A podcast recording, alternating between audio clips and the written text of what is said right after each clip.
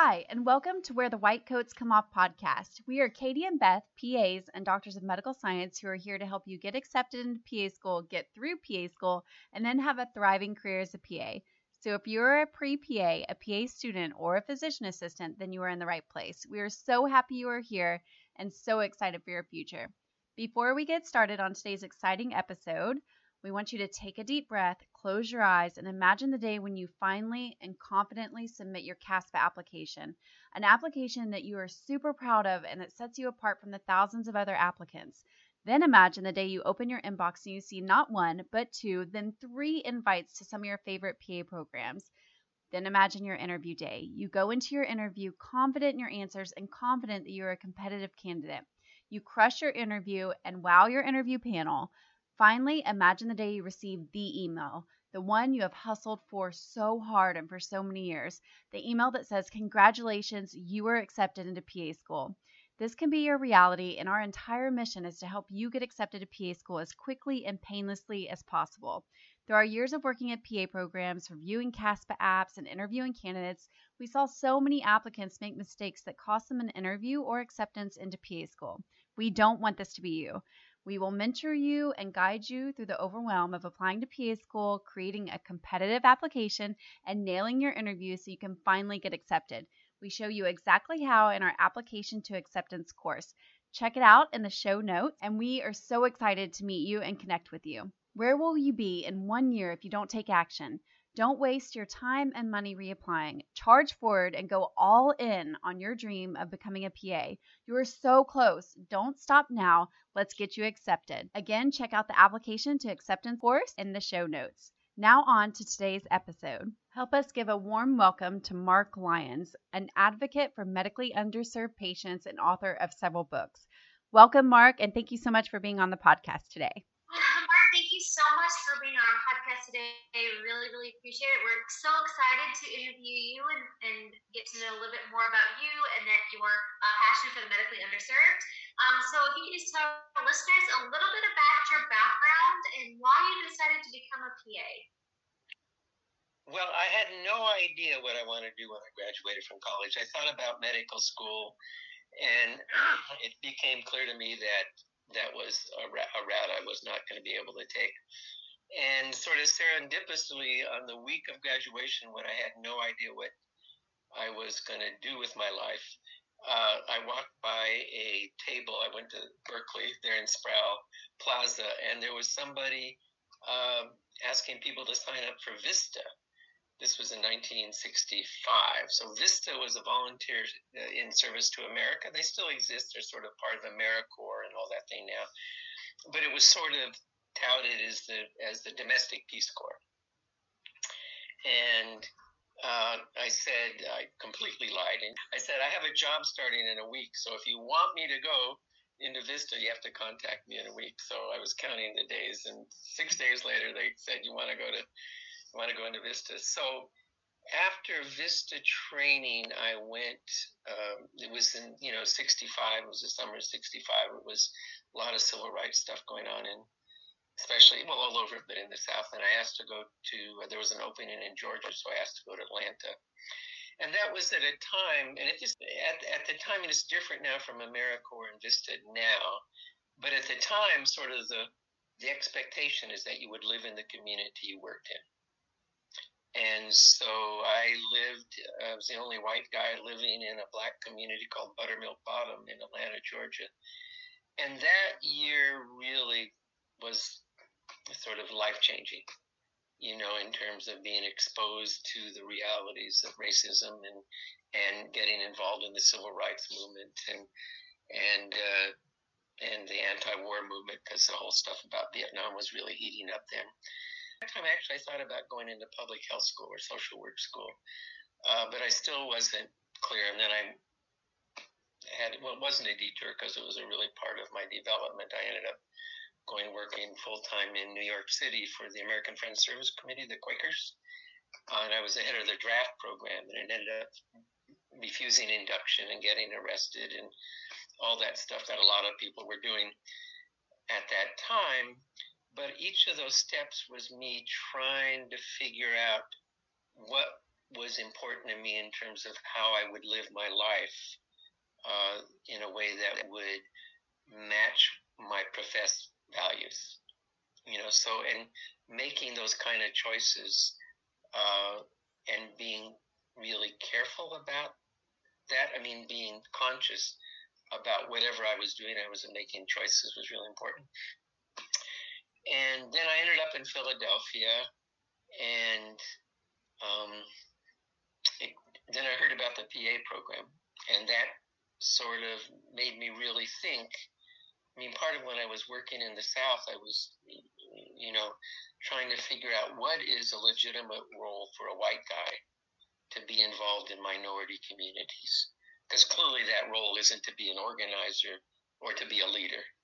You know so what is the you know how what kind of skills can i bring that community that will really allow me to be connected to people and do something that was useful and needed? And that's when when i heard about the pa i said oh this is this is what i really want to do. So you know it took a couple years to because i you know, needed to take some courses and I needed to have more, I needed to have medical experience, all that kind of stuff. Uh, and did that, you know, and then, uh, well, I went to Stony Brook, um, uh, and ended up working for a short amount of time at an HMO here in Philadelphia. When I came back, I had roots in Philly and I wanted to stay here.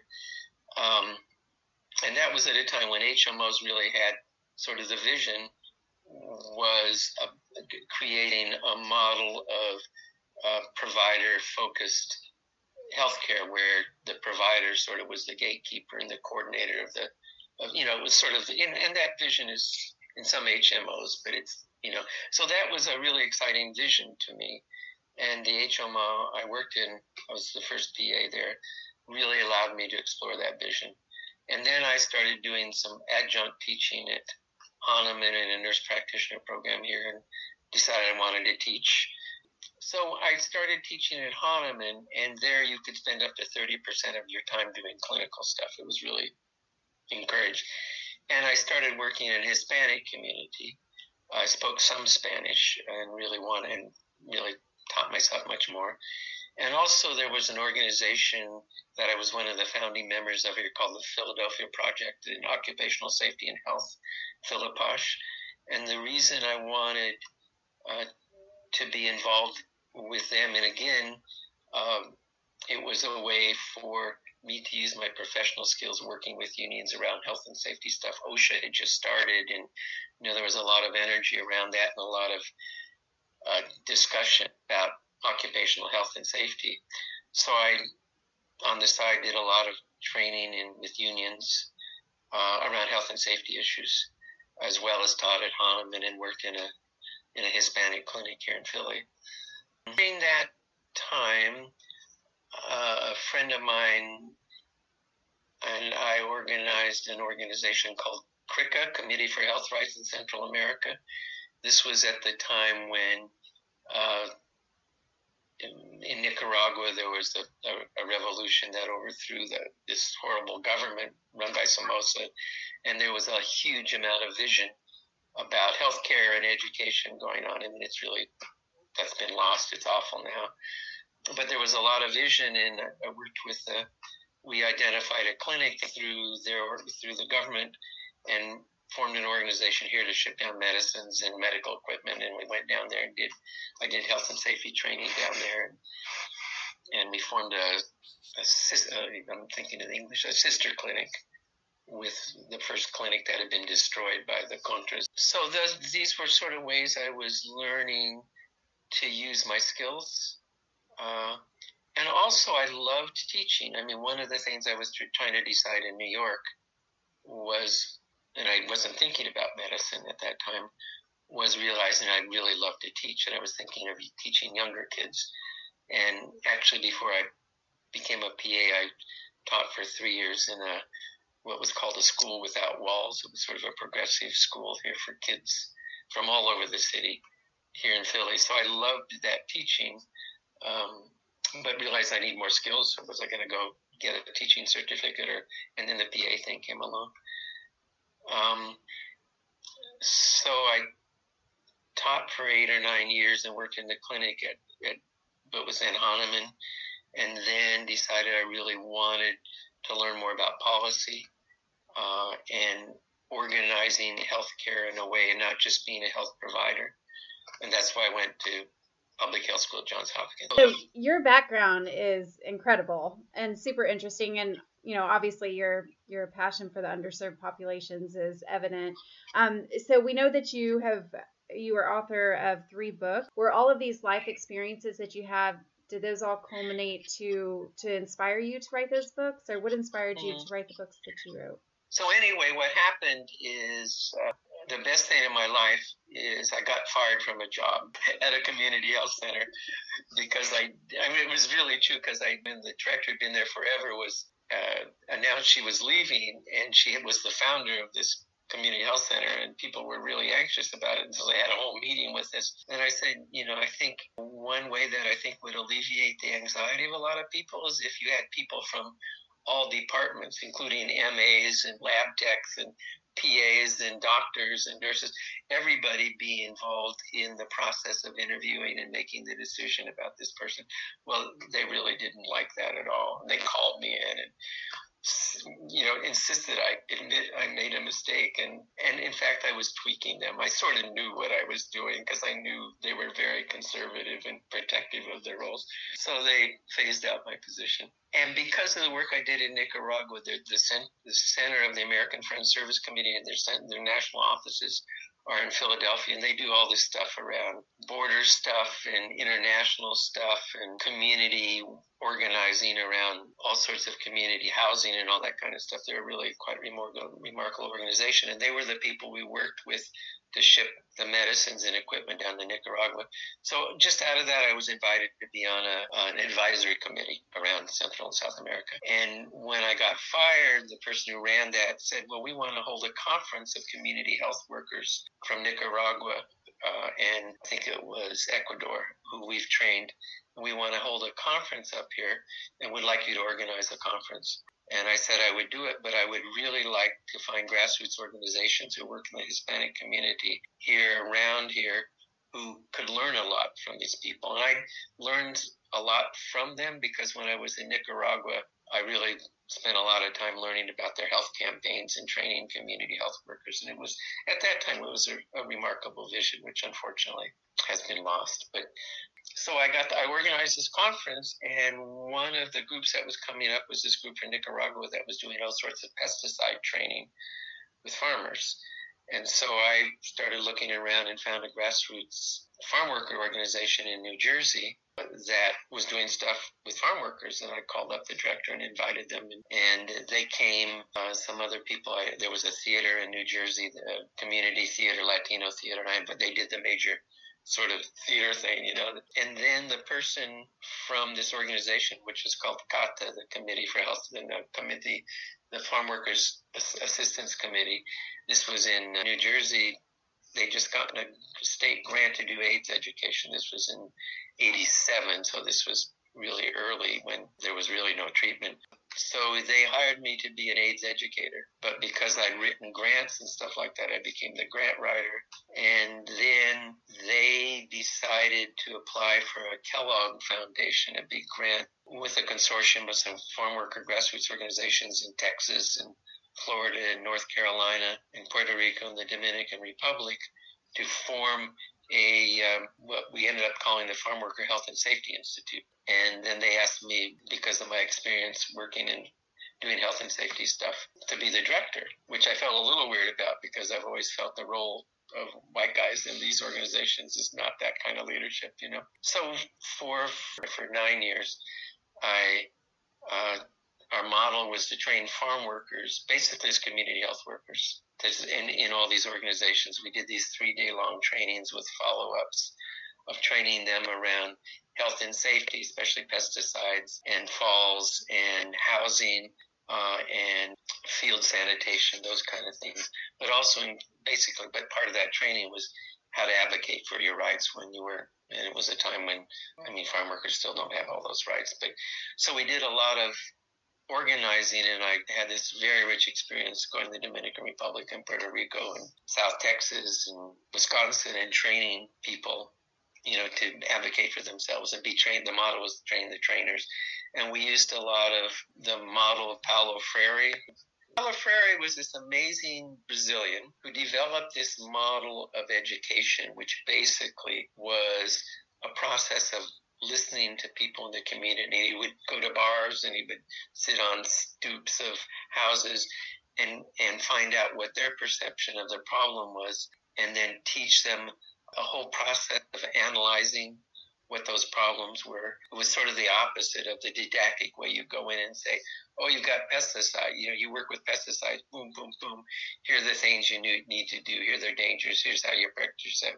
You protect yourself. Sort of the model filling up the the empty vessel model of education, as opposed to that the information is already in the vessel. So it's you know it's very exciting model that certainly in teaching farm workers who grew up in very almost well they were almost well they were at that point all Hispanic you know and what schooling they had was the teacher lectured at them and they so it was it made them very anxious to be put in this role where you, your role was to get the information and the analysis and the solution defining from the people themselves not give them those answers you know. Uh, but it was it was amazing and i hooked up with some amazing people including somebody from chile who had worked with Paulo Freire and was arrested after Allende was overthrown in 73 and was in prison. And, and he did theater stuff and did all this amazing stuff. And he taught me a lot about using theater. So we used role playing and theater and all that kind of stuff, music to teach about pesticides and, and that kind of stuff. So that, in obviously in that process, I met a lot of farm workers, and you know, as as a PA, one of your skills that is hammered into you is how to get people's stories, you know, and how not just to stick to a script of signs and symptoms and all that stuff, but really try to find out about the person's life and how that's impacting on their health. And even if it's not, it's building a relationship with them, you know, how by getting them to share their stories, you develop a, in this case, a therapeutic relationship, but it's much more profound if when you have the time to do that. So after that, I left the organization and went to work for a community health center in, in Philadelphia that 95% of our patients were Latin, Latino. And I had two jobs. One, I studied public health. One of the things I really was looking at is how to evaluate quality of care in community settings. So I became the director of, performance improvement and quality assurance and saw patients like half time.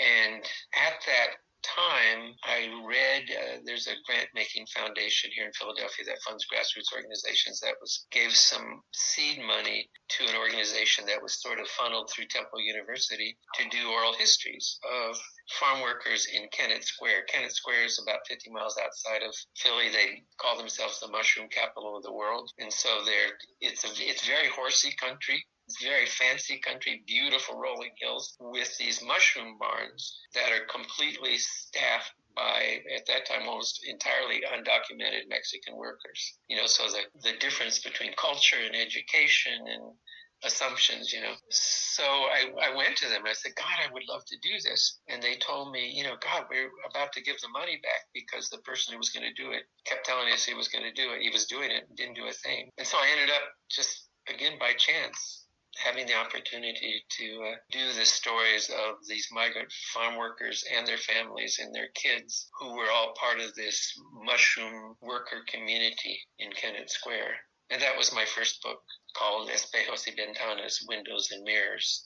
And that book, that book was bilingual. And I used the same process of interviewing and getting people's stories that that I used when I was doing popular education, is what Paulo Freire's work was called. So I met, yeah, I, through a, somebody I knew who doing work out there when I worked with CATA. He introduced me to people, and I spent a lot of time explaining why. Again, you know, what's this white guy going to do with our stories? And so I had to convince them that they would have complete, you know, like you just said to me, anything you can say what you want.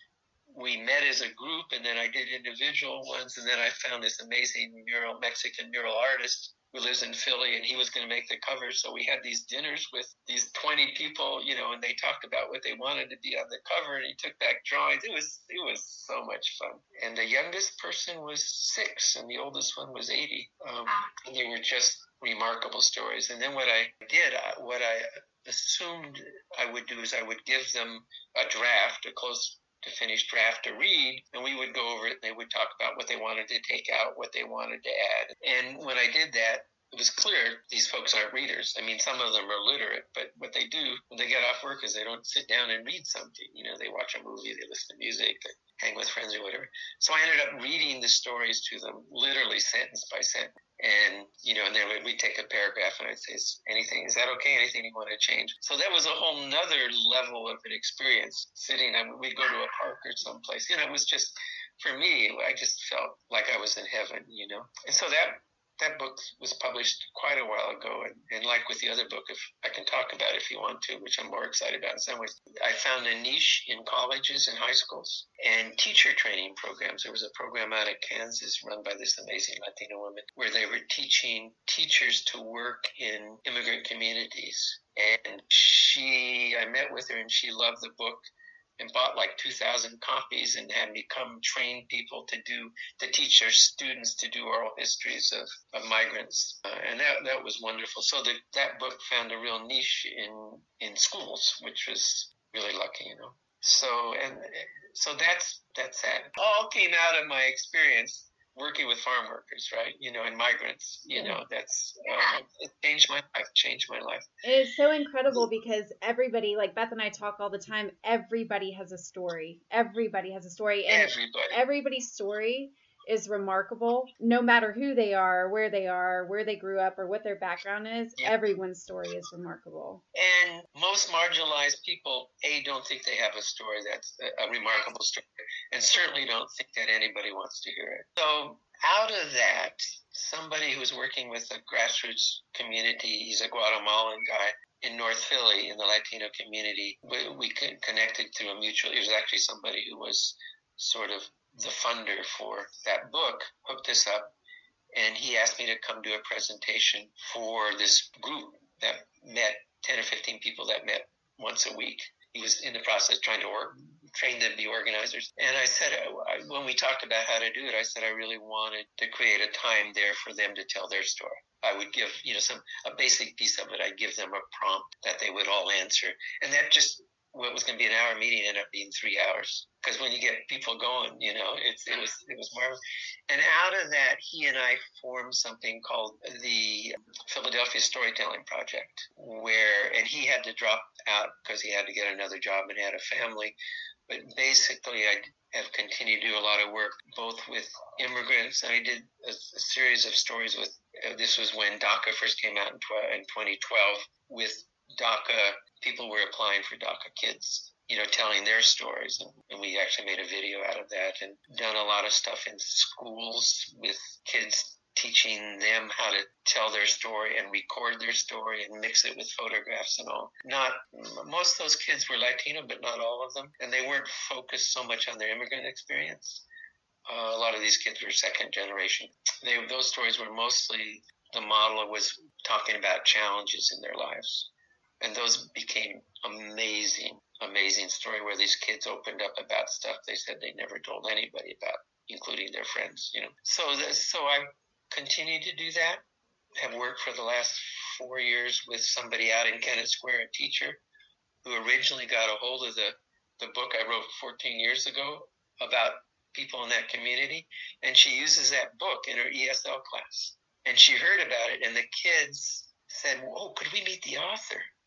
So she invited me out to talk about the book. But I said again, only if we can do a mini storytelling thing where they, I give them a prompt and they they tell their stories. You know, they wanted to interview the author, we did a little bit of that. But then I turned it around on them. And one of the kids, she, he was in tenth grade, comes up to me with the book, and he opens it up to a page with an old man and a three-year-old, and he points at the three-year-old. I'm going to cry. he points at the three-year-old and he says, "That's me." And I remember I was interviewing his grandmom and grandpa, and he was over there one day, and I took a picture of them together, and that was in the book. And so, so she uses, she still uses that book. But then So I also, because of this storytelling stuff, there's an organization called La Puerta Abierta, the Open Door here in Philly, that works with undocumented kids who are caught at the border, put in detention, go through the whole process of trying to get uh, a, a kind of asylee status. And I did a storytelling thing where these kids made these remarkable five minute stories and mixed them with music. They, they took off. It was amazing. And this young woman joined them sort of at the end and said, I want to tell my story. So, but she said, I want to sing it. So the director who set up a thing for us to go to a music school, which is it's just I play piano. Well, her piano was three chords that a friend had taught her back in Guatemala, but you know, she'd made up a, a tune. And so we took her and she we recorded her story, you know. And uh, and then I was also had been involved in a lot in grassroots immigrant rights organizations who were working, you know, they were Latino organizations working around immigrant rights, obviously, and was doing storytelling with them as well. And I'm at one of those meetings, this young girl who then was 15, uh, and I didn't recognize her first. It was the girl who came in and had sung her song two years ago and said, "I want, I want to write my book. Will you help me?" And I said, "Well, we got to talk." I mean, what 14 year old is going to stick with writing a book? So I met with her three or four times to make it clear what this would entail. And that part of it, besides sticking with it, would be taking risks and talking about things that were difficult to talk about, you know, and, and getting, you know, really talking about who she was. And her name is Liliana Velasquez. That's the second book of immigrant stories I did.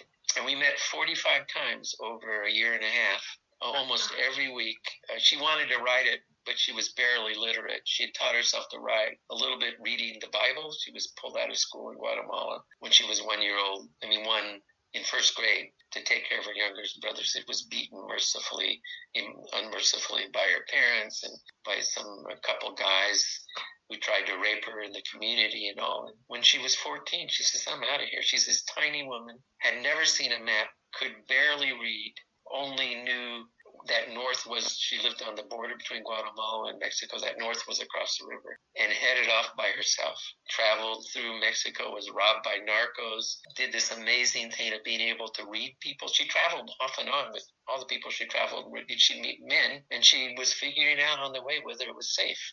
And sometimes she would say, "No, this is not safe. I'm not going with this guy." Ended up getting to the border, getting caught, being in detention, being shipped to Philadelphia to be in foster care while they were making a decision or case. And eventually ended up living with a remarkable foster care family. The second one, the first one really treated her awfully and abused her.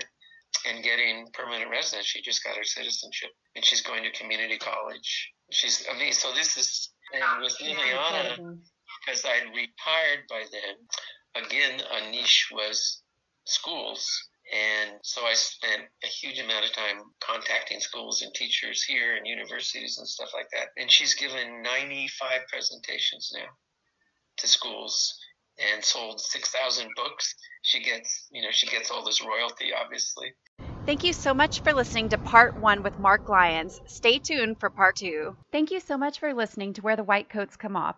We are so happy to connect with you and share our passion of the PA profession. Don't forget to go to the show notes and join our super fun Pacers membership so you can start making your CASPA application more competitive today with virtual shadowing hours, coaching sessions with us, and so much more. Also, in the show notes, we have a free download an Excel PA School record keeper that mimics CASPA format, meaning you keep all of your shadowing hours, patient care experiences, volunteer information, awards you have received, leadership roles, and the loads of other information you need to apply to PA School in one place so you can copy paste into CASPA when you go to apply. Get it in the show notes. Have a great day, and we will see you at the next episode. Keep up the awesome work.